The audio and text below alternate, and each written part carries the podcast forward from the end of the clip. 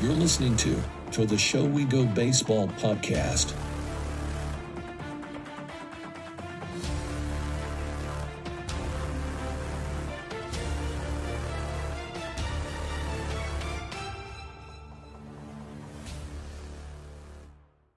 What's going on, everybody? Welcome into episode 56 of To the Show We Go. We have Ed Hand and myself, Andrew Parker. Um, today's episode, it is a one of the newest members of the Red Sox organization. It is the Justin Slaten episode. Now, if you don't know Justin, he uh, just came over actually in a trade on Rule 5 day, which was quite interesting. Um, and I'm definitely going to ask you about that um, mm. as we get into the show. But uh, you came over, you were with the Rangers, got selected by the Mets, and then traded to the Red Sox. So, uh, uh quite a three different hats in one day. So, mm-hmm. um, I am going to ask you about that a little bit later. But uh, before we kind of jump in, and I know Ed's got a lot, a lot of stuff he wants to ask as well. But I do want to get started. You just were at Fenway Park for rookie development. Uh, you were also at Winter Weekend for uh, out in Springfield, seeing a lot of the fans and all the teammates that you're going to have. So want to start it off. Like, uh, I guess, how was Fenway Park and getting around some of the the younger guys, and then how was Winter Weekend in Springfield? Yeah, so it, it was great. I uh, got up there for the first time, was actually able to meet some some uh, now new teammates, and so just to kind of be around the atmosphere of like, all right, like we've got some stuff going on. It's you know we're getting to meet people. We're working out. We're doing you know community outings. It was it was a really good opportunity. I feel like not just for myself, but like everyone there just to kind of get familiarized. You know, I was not the only one who was new to the organization that had been there. I was with Richard Fitts and Isaiah Campbell and uh, so just to kind of be able to meet them and then kind of see just like what the Red Sox were about and kind of start feeling it out, get to meet, you know, some people in the front office, some people in the big league staff, the minor league staff. It was honestly just like an incredible experience. And then obviously like throwing on top that we're getting to do a lot of it at Fenway. Um, it was really cool. And then I do want to ask as well. I know we talked a little bit off air it, it, took you, you know, you were at Fenway for the week, and then it took you right into uh, Springfield and Winter Weekend. Um, what was that like? I guess just being around, you know, Red Sox fans for the first time and getting to know more of your teammates as well. Uh, like I said, yeah, I mean, going off the week, it was nice. We were able to like just kind of roll right into that um, getting there the first night and like walking out, you know, in front of all the fans, getting your name called out. It was a, a pretty cool moment just to kind of get to stand up there, even though it was brief. Um, it was really cool just to kind of like, you know, see a little bit of the the support system that's there and and you know, couldn't have been more thankful for the people that showed up and spent their time to come and support us. And then going back to the to the hotel, it was really cool to just see like the people that were there, like when we would be kind of walking through and being new, I didn't, I, you know, luckily I didn't have to get as stopped as, uh, as much as some other people surely did. But even the few fans that did kind of recognize me and knew who I were to, to come up to me and ask for autographs and just kind of, you know, take their time to be there. It was, it was awesome. I mean, I couldn't have been, you know, more happy to be there. Couldn't be more happy to be a part of the organization. And this is my first time doing something like that. And so to be able to spend the week with the minor league guys in the front office and then it was pretty much all work, really long days, and then we get to go to the weekend and and then have some fun with each other. It was it was really cool. How have you found the Red Sox organization differs from the Rangers organization so far? Good question. I, I, it's still really early for me, but I, I would say like just right off of the the rip, it was just it seems like it is an organization that that carries a ton of pride. It's it's been pretty evident just hearing to the people talk about how they expect to win and and you know all of the things that kind of go into that. It's it's been uh it's been nice. I mean, like it's it's really cool coming to a city where it's like sports just in general are very um I would say like it's almost like it's put on a pedestal. Winning is put on a pedestal, and in a city that expects a lot from their teams. Not saying that that Texas didn't, but when you just look at Boston as a whole, you got the Bruins, the Patriots, the Celtics, and the Red Sox, all teams who like historically have had a ton of success. I would say that that's something different coming to a city where it's like every sport that's involved, the entire city is behind them, and just like really being able to feel that just kind of throughout the week there, everywhere we went, you know, it's something with Boston sports teams, every restaurant, every, you know, store that we went into, all of the places that we went to. It was just, it was honestly like really, really cool. And to just be like going from Texas, like my home state, whereas like Arlington is not like a real big city. It's obviously like in the in the metroplex, and then you go to a place like Boston where it's like it feels really really big, and then it's like you're just right there, and, and you can just tell that it, it just it's special, and it means like a little bit more to the city. Now, you just came from an organization that came off a World Series win in its own. Um, mm-hmm. I, I, know obviously you, you weren't you know, you didn't play in the majors this past year, but what was it like playing in an organization that was making that run? It honestly was super cool. I mean, and it was something like being a part of uh, like the spring training talks. I wasn't in major league spring training, but even in the minor league spring training, just hearing the uh, the way that people talked about it with with Bruce Bochy coming in and and getting his staff, the, the way that they kind of talked about it was it always seemed like for them it was in, in, a sense it was like it's world series or, or bust and not like they're putting the pressure on us like we have to go win the world series it almost just seemed it was like that's what they expected and so as the year got going obviously like you have DeGrom coming in and there's huge expectations and then he suffers truly like a really unfortunate injury and then you kind of lose some guys along the way and then other guys pick up and it was like all throughout the year like I got to play with uh, Grant Anderson this year, who made his debut out of the bullpen. One of my really good friends, Evan Carter, gets pulled up from Double A, spends like a week and a half in triple A, two weeks in triple A, and then goes on and is on the World Series roster. It was like getting to see these people that you've played with now for the past couple of years get called up in the middle of the season and contribute down the stretch. And then like that, that's something that's just like it makes you proud because it's like, man, like you're watching the TV and it's like, man, I, I get to play with this guy. Like I know this guy really well. And it's like you see all the people that are behind the team at this point. It was something that was like pretty surreal in the moment. And it was just kind of like going into the the first round of the playoffs, it's like, man, we gotta go to Tampa Bay. And it's like boom, they they they win a couple there and they go to uh, Baltimore, take care of business there. And now it's like I was in Arizona at the time for the fall league, and it's like we're watching them play the Astros, and then honestly, we were like praying. We were like, oh my gosh, like we really hope that the Diamondbacks win, so that way we they get to come to Arizona and maybe we can go to a game. And so the whole entire run they were making, it was like we we would have guys in Arizona. We would come over to the house we were staying at we'd cook dinner and watch all of the games and it was just like man you could feel it like even just like you know the six or seven minor leaguers that we had watching there it was like just so exciting and then fortunately they do come to arizona we were able to get tickets like right off the rip. They were like we should get tickets. What game do we want to go to? And i was like i say we go to game five. And they were like game five? And i was like yeah that that that seems like the one. I was like it's going to be the last game in arizona. I was like they probably won't sweep.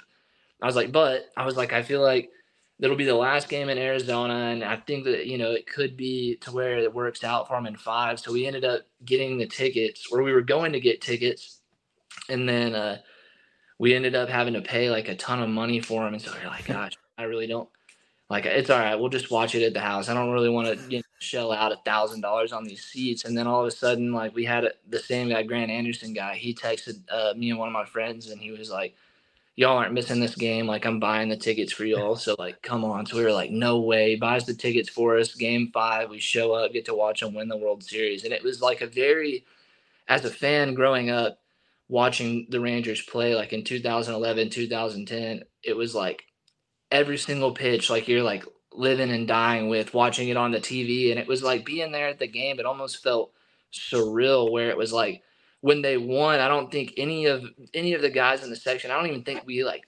cheered or said anything. We just kind of like looked at each other with like huge smiles on our face and we're just like hugging and we're like almost having like our own little celebration because it just felt like just like a almost like an out of body experience getting to watch all of these guys that I played with run out onto the field. It was it was incredible. So you grew up a Rangers fan. I grew up in East Texas and I grew up going to Rangers games. My entire family that cares about baseball, we're always Astros fans. But for me, it was a it was a kind of a weird situation where like I lived closer to Dallas, so we would always go to the Rangers games. So like de facto, I rooted for the Rangers because we would always go to those games, and I also rooted for the Astros, which I don't think a lot of Astros or Rangers fans would really want to hear that. Um, yeah, It's like being But- a Yankees and a Mets fan. yeah, exactly. It was like, but for me, it was just I was young and I didn't know any better. And honestly, as I started getting like older and getting into high school, I kind of started rooting for the Astros way more than I started rooting for the Rangers. And it was more of it was just because like they were young, they were an exciting team, and they weren't really good at the time. And on it, obviously, like my family really rooted for them, and so. I would say I grew up a little bit more of an Astros fans, but I definitely did like pull for the Rangers heavily whenever I was a, a kid as well. So how is that for you then, as a local kid who grew up watching the team getting drafted out of the third round by the Rangers? Mm, yeah, it was a, a surreal moment because uh, to, to be quite honest with you, I really never expected that I was going to get picked by the Rangers. It's like you go into the draft for the most part, um, you kind of have a, a sense of who likes you and kind of where they like you. And so for me, I kind of had it narrowed down. I was like, man, if I if I had to put if I had to put my money on it, like I, w- I was gonna go to you know like probably it was like three or four teams where I was like dead set. I'm like I'm going to one of these these teams, and uh, whenever I got the call and they said that I was going to the Rangers, I honestly was like really shocked because I had only talked to uh, one person from the Rangers, and it was like a very brief talk. It wasn't even like a like a sit down, have like this long drawn out conversation, fill out these questionnaires. I had talked with with the scout, an area scout, while I was at school in New Mexico, and that was it. There were no text messages, no phone calls after that. And then, uh, like obviously, like the when the day the second round, the second round ended, uh, I I started fielding phone calls like right after that. It's like, hey, we're about to get ready to go into day three or day two tomorrow. And I started getting phone calls from other teams, and it was just like boom. So now it's like the list of that three or four opened up to like you know nine or ten right there and none of them were the rangers and so it was like when my when my agent called me the first he was like hey i'll never forget he called me and he was like do you want to be a, a cardinal? Do you want to be a cardinal or do you want to play for the rockies? And i was like thinking about it and before i could even give an answer he was like hold on i'm getting another phone call. Hangs up calls me back like a minute later i answer it and he was like you're going to the rangers. And i was like whoa. And so it was like really quick and, and it was like i'm sitting there watch like i get the phone call i'm sitting there with my family watching it and then it pops up you know I, th- I believe it was the cincinnati reds were picking at the time and the rangers were next and i just had like the biggest smile on my face and my family's sitting there and they're like this is it and like the reds make their pick and it wasn't me and they were like what the heck? And i'm like and then all of a sudden they see the rangers and i just remember my mom being like shut up shut up and i was and i'm just like smiling they say my name and so it was like they were all screaming because they were like no way like you're going to texas you get to stay home and uh, it was it was a very surreal moment for me As Astros fans, how did they feel about the Rangers? I, I immediately my granddad texted me and he was just like i don't want to do this but i'm gonna have to root for the rangers and i was like er, I, and i think he even said something along the lines of he was like i will only he was like i will root for you guys when you play the astros but every other time i'm still gonna be an astros fan and i was like that's fine that's fine you can do what you want but, i mean obviously he was obviously joking but they still are big astros fans i mean even like in the off season uh, I get to go and spend time with him. I'm really close to my grandparents, and so we we got to watch the most recent Astros World Series together, and that was just like a cool moment where it's like I don't really care as much as I probably would if I was in high school or college, but it's still cool to be able to share memories like that with family. So I want to talk about the other draft that happened that I preluded to earlier, but Yeah. um, well, it had to be a wild day for you. Probably quite a few phone calls, I would assume, um, and maybe a little bittersweet too that you did leave, you know, your home, your hometown team essentially. But take us through, um, I guess, how I guess the Rule Five and just the craziness that happened after. Yeah, so I guess I'll, it'll it'll all start the day that I didn't get uh, added to the 40 man, and that was a little bit of a sad day as well. It was something that I wouldn't say that I ex- I expected, but it was something that I really wanted to happen. And I, and it was like I think I speak for most every player. It getting getting to make your debut with the team that drafted you is something that I think a lot of uh, players aspire to do because it's like you start off at the very bottom, you work your way up, and then it's like a it's almost like a right where it's like, hey man, like here it is, you're homegrown, it's all come to fruition, and it's like now we go. And then the other part of it, and like, yeah, like you said, bittersweet is a, a very good way to describe it because I'm now having to, whenever, whenever I didn't get added, I'm starting to think about all of the scenarios where it's like, oh my gosh, like I could be playing for another team in another city and knowing that if I do get selected, it has to be in the big league rule five. So it's like a very good moment for my career. And for, and that at that time, I'm like obviously ecstatic but on the flip side, I'm having to now, you know, say, uh, or if it, and I'm thinking in my head, I'm like, if I do get selected, I'm having to tell all of these guys that I grew up, you know, the last five years with, and really like became a man with these guys, experienced the highest of the highs and the lowest of the lows with. Um, like I'm having to tell them goodbye. And you know, hoping it's not the last time that we'll, you know, share a field together, but knowing in reality it, it, probably is. And so that was something that was really hard at first, where it was like, you know, I'm talking to my family and I'm like, you know, part of me is like, oh, like I really, really want to get selected and I want to go to another team because it's exciting. And then the other part of me is like, but if I do stay, it wouldn't be the worst thing because I still felt like I was in a really good spot with the Rangers. And they made it really evident to me after I didn't get selected. They were like, look, it's a business. And I'm like, you don't have to explain anything to me. I, I understand it's a business and you're doing what is, what you feel like is, is best for the organization. I can't hold any ill will against you guys. It just is something where it's like, I would have loved to have done it here. And so then obviously we get leading up to it it's it's kind of a crazy thing where it's like it's not like the actual MLB draft at all. You don't hear anything. You're not talking to teams, scouts. You're not. There's nothing. You're just you're left in the dark. And it wasn't until about two days before the draft, I start getting. I had deleted uh, Twitter, Instagram. I was like, I don't want to see anything. I'm. I was getting some people were tweeting very nice things about me. Some people were tweeting mean things about me, and I was like, I, I don't need to hear this for better or for worse and so I wasn't thinking about it at all, but I would have teammates and friends who would see stuff that was written about me and they would screenshot it and send it over. And I think when it really got surreal was I think it was like Baseball America had made a post and it listed me as like one of the top guys going into the Rule 5. And that was kind of like when I saw that, I was like, now this feels real because it's like, okay, we're starting. Obviously, there's people that notice who I am and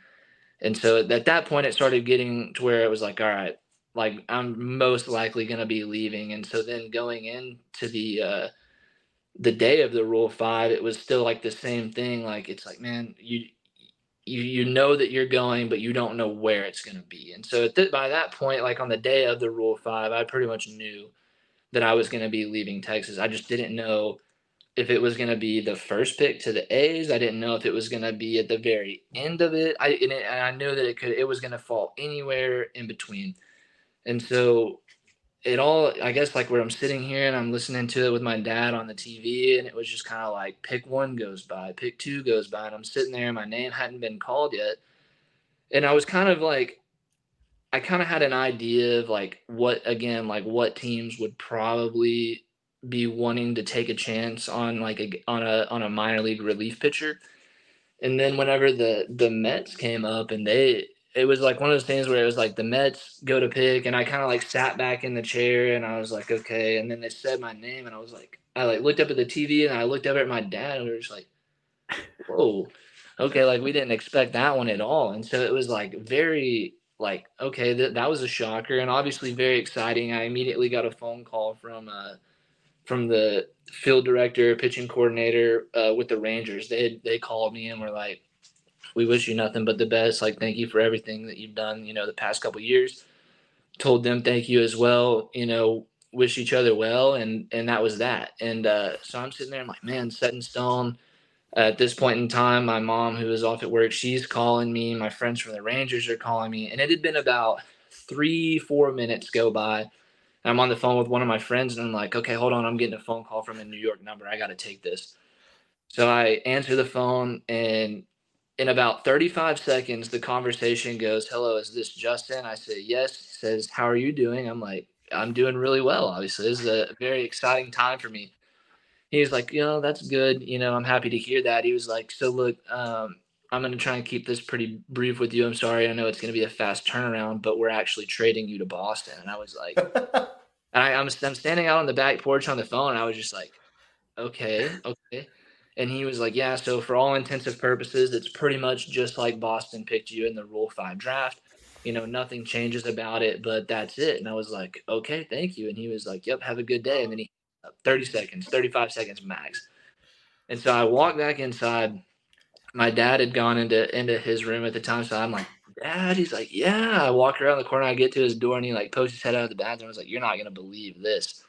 And he was just like, What happened? And I was like, They just traded me to Boston. And he was like, What? And I was like, Yeah. And we kind of looked at each other and, and it was like a pretty funny moment where we looked at each other and he was like, I think I like that a lot better. And I was like, I think I do too. And it was like a area where it was like I guess uh, the the thought of like growing up in the time that I grew up in, it's like Boston sports, like alluding to what I, you know, had talked about earlier. And so it was like it's not anything against New York per se, but it was it had everything to do with it's like Boston. Like this is pretty cool. Like a team like they're they're the ones that, you know, they wanted me in the draft. They kind of I guess thought that I wasn't going to make it for them or to them I don't know if they had had something worked out before that or if it was simply like the Mets took me and they were like, we want him. And so they made the trade. But either way, it was like, here they are, like, you know, they're making a trade for me on on a day like this. And it was just kind of to me, like, it was super exciting. I, I was like very, very much on like a high horse for the rest of the day where I was like, Boston, man, like this, this is going to be really fun. And so I was super excited after that. So who uh, who from Boston reached out to you, and what did what did they say when they called? Uh, it was uh, Breslow reached out to me. He called me and was just like, "Hey man, like I'm Craig Breslow. I just want to like welcome you to the organization." Again, it was a super brief phone call. It was just like a welcome. Uh, I know it's probably a crazy time for you, but over the next couple days, like we'll have some people kind of reach out to you. We'll let you, you know, take some time. We don't want to overload you with anything, but we'll let you take your time and and that was that. I mean, we probably talked on the phone for a few minutes and then after that started getting some phone calls from a couple other people, but they honestly made it like a really like smooth for me. They didn't try and bombard me with like 30 people calling and texting me in one day. They spread it out over 5 or 6 days. I had people like calling and talking and it was like it was awesome. I mean, I couldn't, you know, it's it's a very hard feeling to describe when that goes down, but it was just from the from the moment that I found out I was going to Boston up until even now, it still it just feels almost surreal. Now, I'm sure you've had a chance to um, chat with Andrew Bailey. Mm-hmm. Um, mm-hmm. What have been your takeaways? I know it's been very early on since you guys have gotten the chat, but I, what are your early takeaways from him?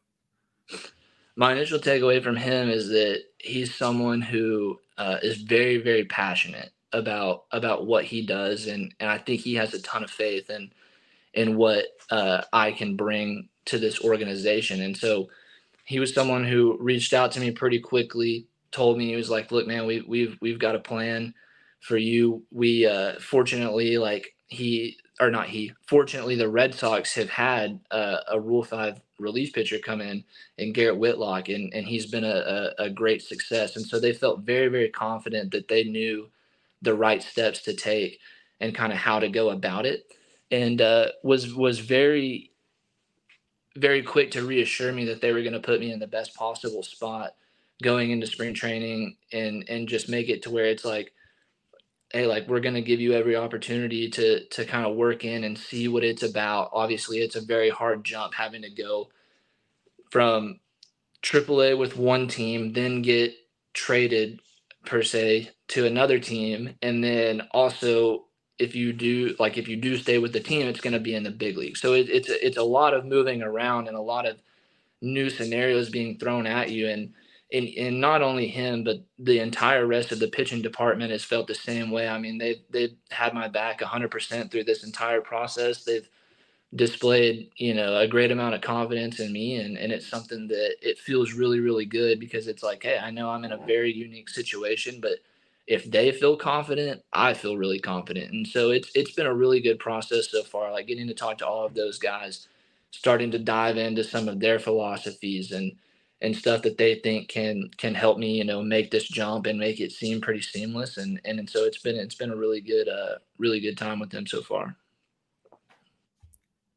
so this this is going back a little bit um but i saw on your instagram page there was a really nice tribute to your dad as like the 1st mm-hmm. post on it and i was just wondering um, what your relationship with your dad has been like and how he's because uh, you were talking a little bit about it before but yeah. how he was was he a ball player he uh he was he played baseball growing up basketball um but he didn't play like past high school his i think and he'd be the first one to say his greatest accomplishment was winning his uh, college's uh, ping pong tournament in like the red ball back when that's an accomplishment was, uh, yeah, when he was at Sam Houston State, and so um, no, I mean he. Uh, I, I can't even begin to describe. It's it's uh, the relationship that I've had with him. He is he has pushed me harder than anyone in in in this entire world. Has been harder on me at times than anybody ever has but has also been the first person to to pick me up when I've needed it and in my lowest points honestly to not let me feel bad for myself when things were going really really bad for me in 2022 i remember having a phone call with him and or a text message with him after a really bad outing and i was feeling pretty down on myself and you know i'm talking to him and i'm like man i just can't catch a break right now and he was just it was like very simple and he was just like well he's like you got to go back and you got to do it again tomorrow and you got to figure it out and it was just like he's right like he's not to allow me to to feel bad for myself, but he does. Like, and on his side, it is like, man, I feel bad for him. I wish I could help him, but he's not to allow me to kind of get into that state. And I think there were times when I was a kid where, to be honest with you, when I was a kid, I wanted to be a football player and I could care less about baseball at the time. I was just better at football at the time. And uh, I wasn't really a pitcher yet. I didn't start pitching until I was like 11, 12 years old, really was the first year. And so, I just didn't care for baseball that much. And there were times where like the work ethic probably wasn't there because it's like I just wanted to play football. I didn't really care to do travel baseball and all that stuff. It for me it was just like I loved being around my friends. And there were times where like other family members I guess would be like, "Hey, you know like maybe it's just like maybe we just, you know, put the baseball stuff down." And he was like, "I I really I really think he's got it. He just doesn't know it yet." And uh he he kept me in it and and just pushed me and pushed me and pushed me until I until I finally realized it for myself when I was old enough. I was like, I really actually do kind of have something going here, and and he's been he's been by my side through through every bit of it. Um, watches every single game. He stays up late. You know, he'll be the first one to text me after my bet my best outings, the first one to text me after my worst outings. Him and my granddad. Him and my granddad are, are very quick. They will not uh, they're not going to let me uh, get by with with the bad ones. There's no let him sleep on it and get back to him for the most part. It's like, hey, like what's going on or, or whatever. But I mean, I couldn't be more thankful that that he was the way he was on me growing up because truthfully, I believe like if he didn't, you know, push me in the ways that he did when I was a kid, that I honestly wouldn't be, you know, sitting where I am today. And was your grandfather at a lot of the games also? He, uh, when I was a kid, yes, they live uh, you know, a little bit of ways away from us, still in Texas, but a, a, couple hours away. It's a big state. It's not like here where you drive two hours and you're across yeah. the border. Yeah. No, they actually live relatively close, I would say, for this state. But um, yeah, when I was a kid, they were at a lot of the games. And then even when I was in high school, eh, you know, the most important games like the playoff games, all of that stuff, they would be at. And then even when I went to college 12 hours away at the University of New Mexico, they made it a point to like drive. They would road trip out there twice a year and come and spend. They would try and come whenever we had like a, a, a home midweeks and then a home series on the weekend. And they would stay for about like a week at a time. And Um, I, I mean, eh, yeah, I mean, they're they're just they were always there. They've always been, you know, big support systems. My granddad, he watches every game, no matter if I pitch or not. Even when I would go back to like my starter days, like some of my family, they were like, "Well, we'll just watch whenever you pitch." My granddad and my grandma will sit in their living room and watch all 140 something games that we play in a minor season and that he will be the first one to text me whenever something happens on the field. It is like, what's going on with so and so? Oh, this guy, he's having a really good go at it right now. It's like, well, what you know, what what's going on here? I mean, and he wants to know everything. It's like, I I think that uh, he at times is more excited about the season than I am. There will be days where it's the middle of July, it's 110 degrees, and I'm like, the game ends and I'm, i want to get in my car and I want to just drive home and get in bed. And he's just texting me like, "What happened tonight?" And I'm like, "I don't know. I will call you tomorrow. We are not talking about this tonight." And even going back, he has kept a uh, he has kept a spreadsheet of every outing that I have made going back to to high school. He could tell you exactly what I have done.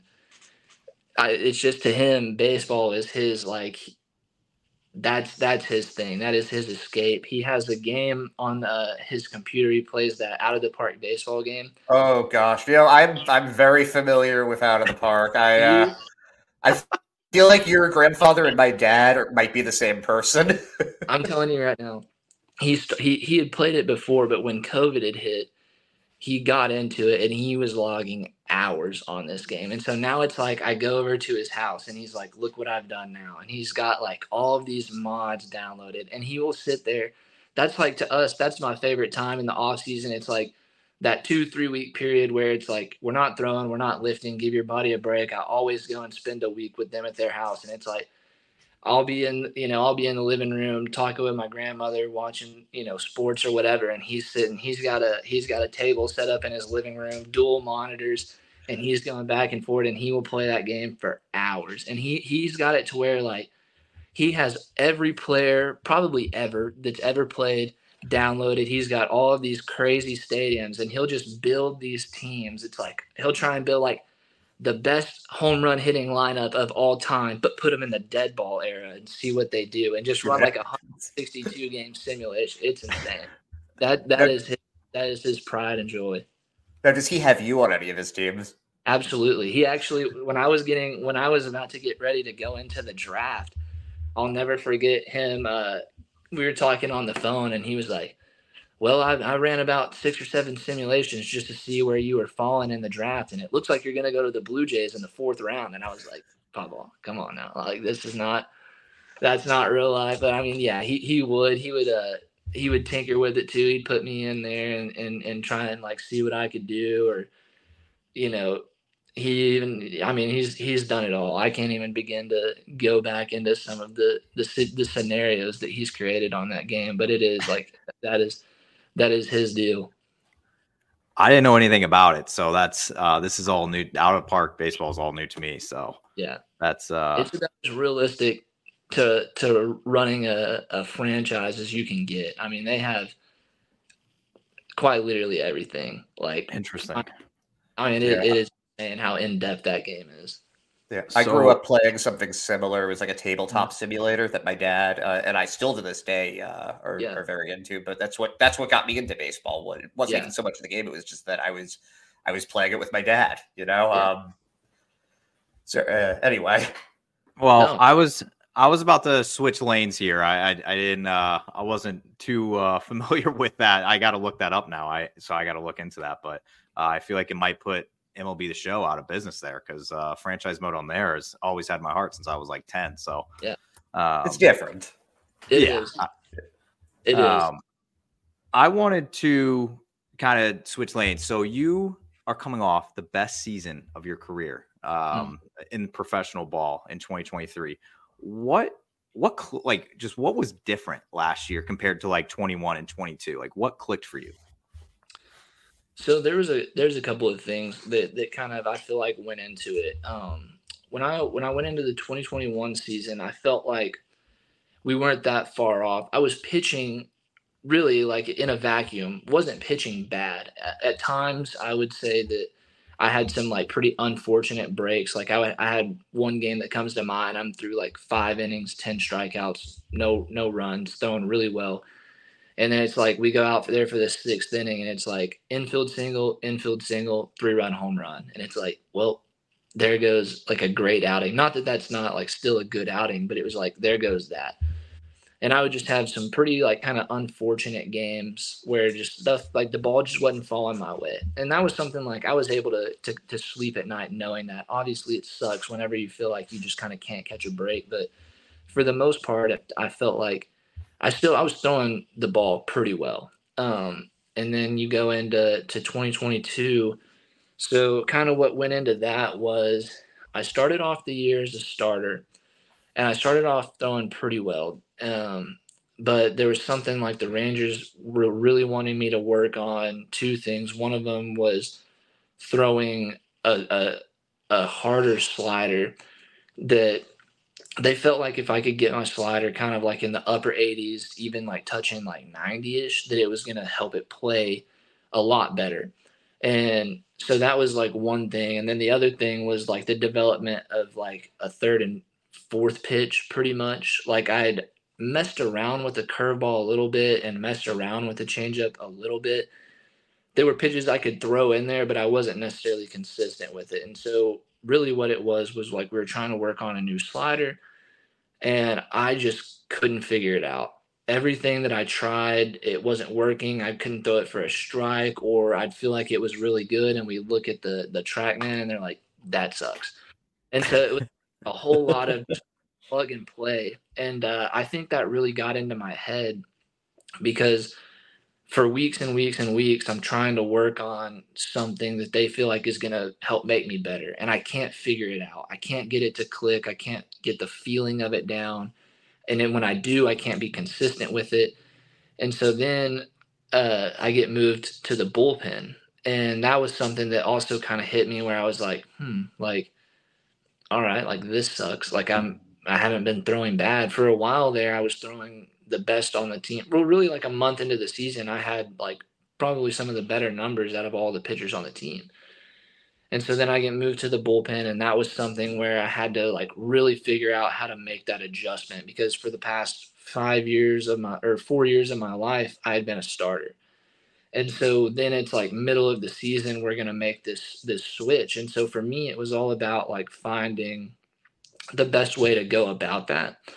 And so it was like, while I'm one trying to figure out a new pitch, I'm now taking on a new role and things are just kind of changing up a lot. And so then I kind of, by way of trying to throw this new pitch, I had really gotten myself mechanically messed up.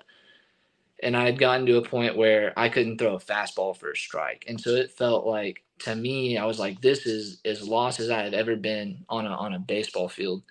Uh, I can't like I can't throw an off speed pitch for a strike. I can't even throw a fastball for a strike. And then you add on on top of it when I do throw the off speed for a strike. To righties, it was doing okay. To lefties, it was getting absolutely hammered. So I was getting crushed by lefties. And then it's like you mix in where it's like I'm getting to 2 1, 3 1, 2 0 to every batter that I face. It was just a recipe for disaster. And so it went from being like, gosh, like I'm behind. Now I'm, I'm trying to nibble because I don't want to get crushed. I'm walking people. And mentally, I was just all in uh, just the wrong place. And uh, I ended up finally, towards the end of the year, one of my teammates in Frisco and one of my best friends, uh, Jack Leiter, he goes and plays in the Futures game. And he comes back from the Futures game, and I'm still in the midst of like, they're really trying to get me to find this hard slider and he comes up to me and he was like, "We're we were catch partners," and he was like, "So I was talking to Taj Bradley. This is how he throws his cutter.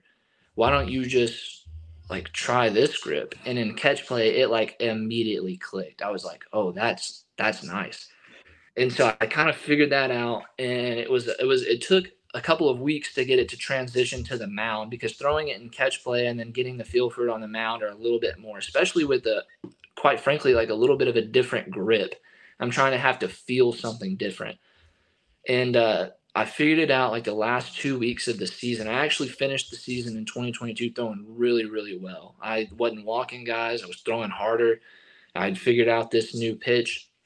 And so I, I went into the offseason on a really, really high note. And I felt really confident about what what I was able to do to finish the season. And so going into the offseason, I knew it was no longer, I'm now no longer having to worry about making a mechanical change. I'm now more just focused on developing this pitch. So for the first time in three years, two years, I was able to go into the offseason not having to worry about, okay, I got to make sure I'm on time and I've got to change my arm path here.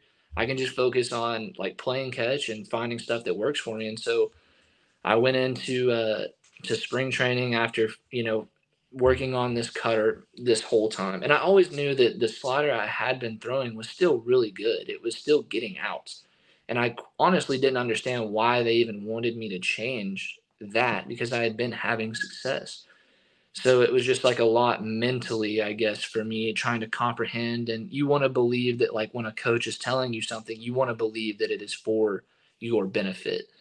And so, what really what it was for me is like having to have the maturity of being able to think, like, I I respect what you're saying, and I and I, I thank you for like bringing this to my attention, but truthfully, I don't think that's what's best for me. And here's why. And being able to have those conversations with your coaches was like a step that I had to make and so I go into spring training. I've now felt I feel really confident about this new pitch. I feel really confident about the headspace I'm in. It's I'm, I know it's like my full year going into being a reliever. I'm gonna build off of how I ended the season last year. I go in my first inning of spring training. I'm throwing this. It's now my my cutter, and uh, I'm throwing it. And I, I have a really good first live BP. I come off the field and I'm doing arm care. And the guy who's the Double A pitching coach, he comes up to me and he was like, "I'm going to be honest with you, man. He's like, that might be uh, one of the top pitches in the org now. And I was like, really? And he was like, yeah, that thing is really good. And so kind of getting that validation was like, okay, like we're, we figured something out. And so I had a, a really good spring and I went into the season and I just kind of continued riding that high that I had been off of. And two, it's easy whenever you've now seen success, a little bit of it which is something that I hadn't seen in the past two years. It was very up and down for me. And it was like when I would have my best game, I would follow it up and get punched in the mouth. And to now, I'm I'm now I'm now seeing a little bit of sustained success to start the season. It was very easy to then figure out. It's like you know what, this is the mindset that I should have had the entire time. And so I, I would say that it was a combination of finding the cutter and finding a new pitch that was really going to elevate my game to bridge my fastball and my slider to now have a new a new thing to kind of offer at people. And then just having the mindset of it's like I've gotten these guys out before and every time that I go out there on on the field like not not just telling myself like hey you're the best you got this but actually like really believing it. And I feel like that's where my game took the next step was just knowing like if I just go out there and execute exactly what I know I can do, that's all it takes. I don't have to go out there and be a superhero. I just have to go out there and pitch. And really, like when I finally figured that out at 26 years old, that was that to me is like what it was. And so I look back on like 21 and 22, and even though they were egregious numbers, like I'm super, super thankful that I suffered what hopefully will be the worst baseball of my entire life as early as I did because it taught me so much about the game and about myself and just how to like manage when you are going through the lows like what not to do what not to think about. And as prevalent as like the mental aspect is nowadays like being able to take those licks and then still find your way out of it and to be in the situation that I am today I, I feel like has given me all the confidence in the world. Yeah, it sounds like it was just as much the physical aspect as the mental mm-hmm. aspect of it. Yeah. Have you reached out to Taj Bradley at all and been like, "Hey, I'm using, using your grip, man"? I, uh, but if I do ever run into him, I'll shake his hand and I'll tell him. well, I, uh, I, I'm, I have some rapid fire questions I want to get okay. into. I like doing it towards the end of the show, but I did have my second hardest question I'm going to ask you before I dive into those. My my the hardest question I ask you is fast food related uh, a little bit. But so it is a hard question. It is okay. a hard question. Um, but I want before I get into the rapid fire stuff. This one, I don't. It's not a hard question, but um, I I just I've, I've always liked to know because I I got to chat with a guy who's in the Red Sox system this past year. He was in Worcester. He was a uh, Rule Five minor league draft pick, so not not in the same position as you, but he still he I sat down with him quite a few times. It's Joe Jacques. He's a reliever in the system. He's a great guy, but um, he was telling me that there was a sense of pressure when he first got to the organization because he wanted to show that he belonged and that you know they picked me for a reason type thing is there any sort of pressure on you just knowing that like you know you you have to stick and just like you gotta like give it your best no to be quite honest with you i think that uh yes there is pressure obviously but the pressure for me i feel like it's it's exciting um because i know the situation that i'm put in and in a way it just feels like i have nothing to lose like it to, to me, it's a win-win. Like if I go out there and I perform in spring training, I'm going to make a big league roster. And if I don't, it's not going to be the end of the world because I've seen failures already and I know how to get over it. And so I, I would say like for me, like yes, it is a little bit different, obviously, because it wasn't the minor league rule five, and it's not like they can just keep me in the minor leagues, you know, for a year or whatnot. That there is an expectation to succeed, but at the end of the day, it just goes back to like the mental aspect of it. And truthfully, like I'm not a very like cocky person, but I do believe the Red Sox picked me for a reason, and it's because they believe that I can compete at the major league level. And so for me, it's not like a pressure that I have to perform. It's excitement that I get to perform and I feel like I get to go out there and prove them right.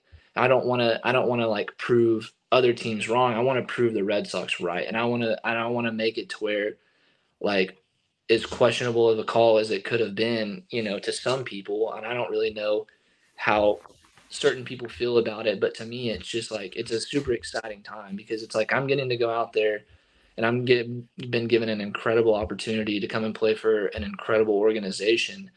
And so I feel like to me, it's like I can't wait to get out to spring training and, and start performing because I know that like I said earlier, all I have to go out there and do is just pitch like I know I can pitch. I don't have to try and be even better than I was last year because like truthfully, like if I'm just as good as I was last year, that's good enough for them because they picked they picked me to be in, in this role.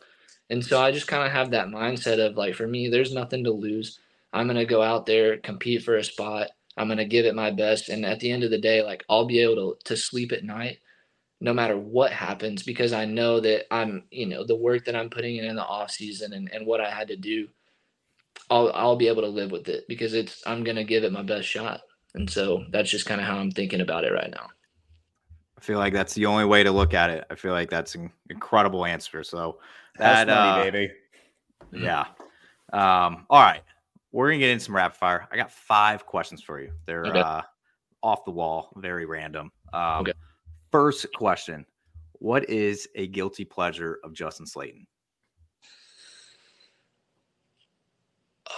Honestly, um, one of them would have to be like Megan Thee Stallion and like Cardi B. Like right before I'm going into a workout, my guilty pleasure would just be like throwing very own. just to kind of get the rhythm down, try and get my body going a little bit. So like I would never put that on if I was boxing at like a party or something like that. But a little bit of a guilty pleasure is like right before I go to work out, I like to listen to a little Doja Cat, Cardi B, Megan Thee Stallion, something like that. It's incredible. I love that. Um, that was the, that's the first music related one we've gotten. So um, that's that's good. All right, second question. You were just at Fenway for development mm-hmm. camp. Uh, you were hanging around a another new pitcher in the system um, that has quite the incredible facial hair uh, situation going on. So yeah. I want to know, in your in your opinion, is that is does I Isaiah Campbell have one of the best mustaches you've ever seen in person? I I think, truthfully, I I didn't I don't think he really put uh much time into it. Like obviously, like we're just going into the field. It looked like one of those things like he just rolls out of bed and it's incredible. But uh, there was a point in time where I'm like if he wants to if he wants to make this look as good as he can, I mean, get it like a nice curl, all of that good stuff. He absolutely has the capability to do that. I don't think he was trying to show it show it off. It's like all all that right then. I think he was being like pretty modest about it. But yes, I, I did I did was able to take a good close look at it, and I'm just okay. Look, like it's it's gonna take you like five minutes in the morning to do it, and I know that he will when the time comes. But uh, yes, it is incredible. Okay, I had to ask because I've seen it in photos, and I'm like, man, like I saw he, he was he was rocking one in the pictures from Fenway. I'm like, ah, I feel like it might not be in midseason form yet, but it's uh, I feel like it's probably pretty incredible. It's like that and the goggles are pretty. Uh, it's just a, it's just a great combination. Look. Great look. It's a great look. All right, third question here. Um, I need so you went to the University of New Mexico. I Uh-huh. feel like um, I feel like. Mm, nine out of 10 people, maybe even 10 out of 10 people you would ever um, run into in the Northeast have probably never stepped foot in New Mexico. I Yeah. haven't. Uh, Ed I've been there. Okay. Ed has. See, nine out of 10 people. All right. Whatever. Albuquerque isotopes, baby. That's right. All right. So nine out of 10 people probably never been in New Mexico. before. I need you to give me a weird slash fun fact about the University of New Mexico that people don't know. Mm. That's a good one. A, a weird slash fun fact about the university itself. Hmm.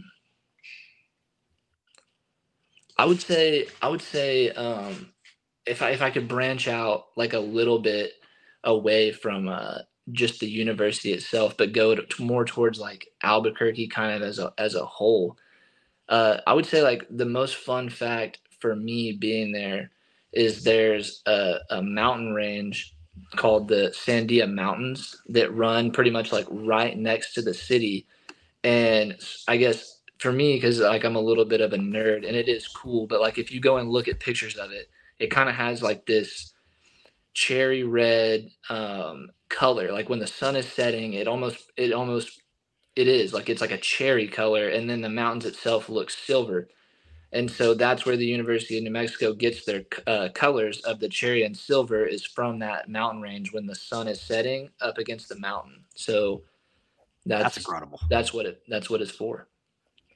that was the best fun fact or like i mean because i would have never known that i would have never googled that either so Yeah. that's i feel like that was the best one we've gotten Yeah. The sunsets out west are unbelievable. Yeah, they are.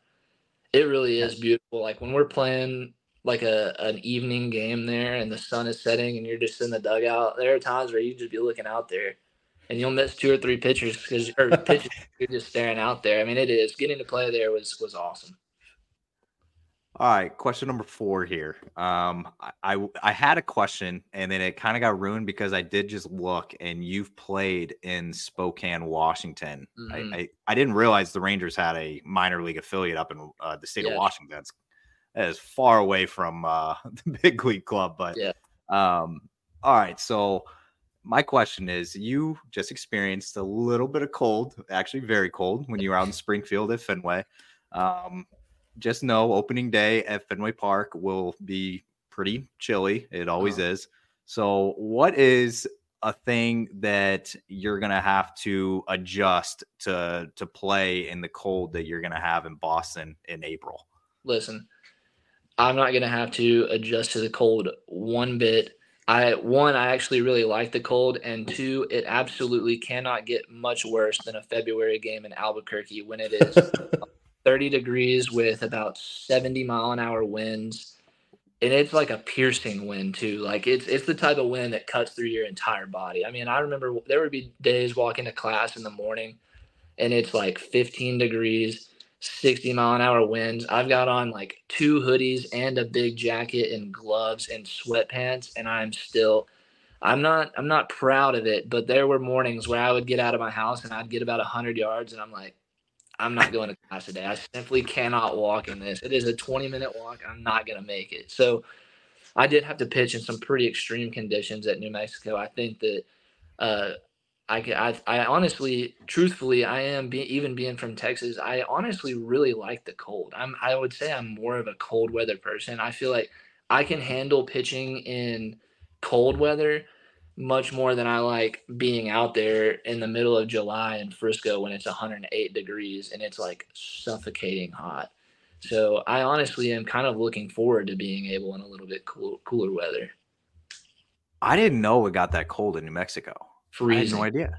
Yeah. Okay. In the like February, early or you know middle February when the season starts, early March, it is absolutely freezing there. The more you know, man. I grew up in the Midwest, so it was like Yeah. you know it was it was cold, but like I, I didn't realize it was cold down there. That's Yeah. the more you know, man. All right, I got one last question. See you most important, and then we'll we'll let you go because you've given us a ton of time. But um, all right, you're you're a man of the South, so I have a lot of faith in you that you're gonna get this one correct. So, all right, Justin, you're hungry for some lunch, and uh, you want fast food today, and specifically, you want fried chicken, and it's got to have a drive-through, and every single option is available that you've ever had in your life. Like every single chicken place is all spread out, and you're like, I got to Mhm. go to one of these. Where are you going? All right. Um, I hope that you're familiar with this answer, but I will stick with this till the day that I die. The best chicken spot that you can go to in the South is Chicken Express. Ooh, the Hunter Dobbins Fair. choice. Yes, that's fair. hands down. When you go in, you can go in there and you get a nice little five tender meal with their mashed potatoes and gravy, and then they have this thing called serendipity seasoning. It's like a little bit of like it's spicy, and mm. you. Here's how I like to do it. I'll take the serendipity, dump that in like the mashed potatoes and gravy, and kind of mix it up, and then I will take like a little spoonful of the mashed potato and gravy and put that on the the chicken tender and eat it like that. That's incredible. yeah it it doesn't get much better than that i truthfully we don't have um i really don't think we have a kfc like where here i know we have a Church's but it's kind of like on the far side of town so i don't go over there very much Eh, but anytime that anytime that i'm gonna go for for chicken i'm gonna go to well one either chick-fil-a or i'm gonna go to chicken express I can't knock you for Chicken Express. That's a very Texas thing. Uh, We had Hunter Dobbins on who's Yeah. in the system, and he was singing. Actually, his quote, he said, "Their sweet tea could put a non-diabetic into a diabetic coma." Yes, that that is something you have to be very careful about. So it's like when when I go there, I have to get uh, half and half because e- and even their even their half and half is like you'll you'll you'll take a sip of it and you're just like, good lord, what? if you if you don't like treat and like really like in the like when I think of like the South, like some of the best sweet tea that I've ever had. There was a an old lady that lived down the road from me when I was a kid, and uh, shout out Miss Ethel for this. But we would always be outside playing, me and my friends, and she would come out the front door with uh, like sometimes like she would have sweet tea. And it was like the sweetest as a kid. It was like, oh, we've been playing out here all day, and then you sip on that, and it's like you're good for another couple hours. So growing up, like it's some place where it's like very, very particular the uh the tea here. And so yeah, like Chick- Chicken Express is definitely like someone who is like, oh, if you live like up north, mid right, Midwest, Northeast, something like that. It's like, yeah, I want some sweet tea, and you took a, a sip of some Chicken Express sweet tea, you might confuse it for like jet engine or jet. Sorry, it is uh, it is a, a different brand. All right. I mean, the correct answer was Zaxby's to this question, but I'm going to let Chicken Express pass. It's not a it's not a correct answer if only three people have picked it. Fine. So I- I've only had Zaxby's like a handful of times, and it was when I played in in North Carolina. We don't have a Zaxby's where I'm from actually, so I didn't grow up on it. Fair. I think it's uh I think they got some in Austin and uh College Station, a few other like Yeah. college towns, but I'm gonna be in Austin in like a month, so I'm gonna have to check it out when I'm there. I've got to try that out. I've got to try the Chicken Express while I'm there. Yeah. Chicken Express definitely just be careful Mhm. on the sweet tea. Said it's going to be uh, jet fuel. So uh, Yeah, I like jet fuel. That's neat. Well, Justin, we uh you've given us an hour of your time tonight. We uh we appreciate that time flew by, but thank you so much for hopping on with us. Yeah. No, thank you guys for having me. It's a pleasure meeting y'all.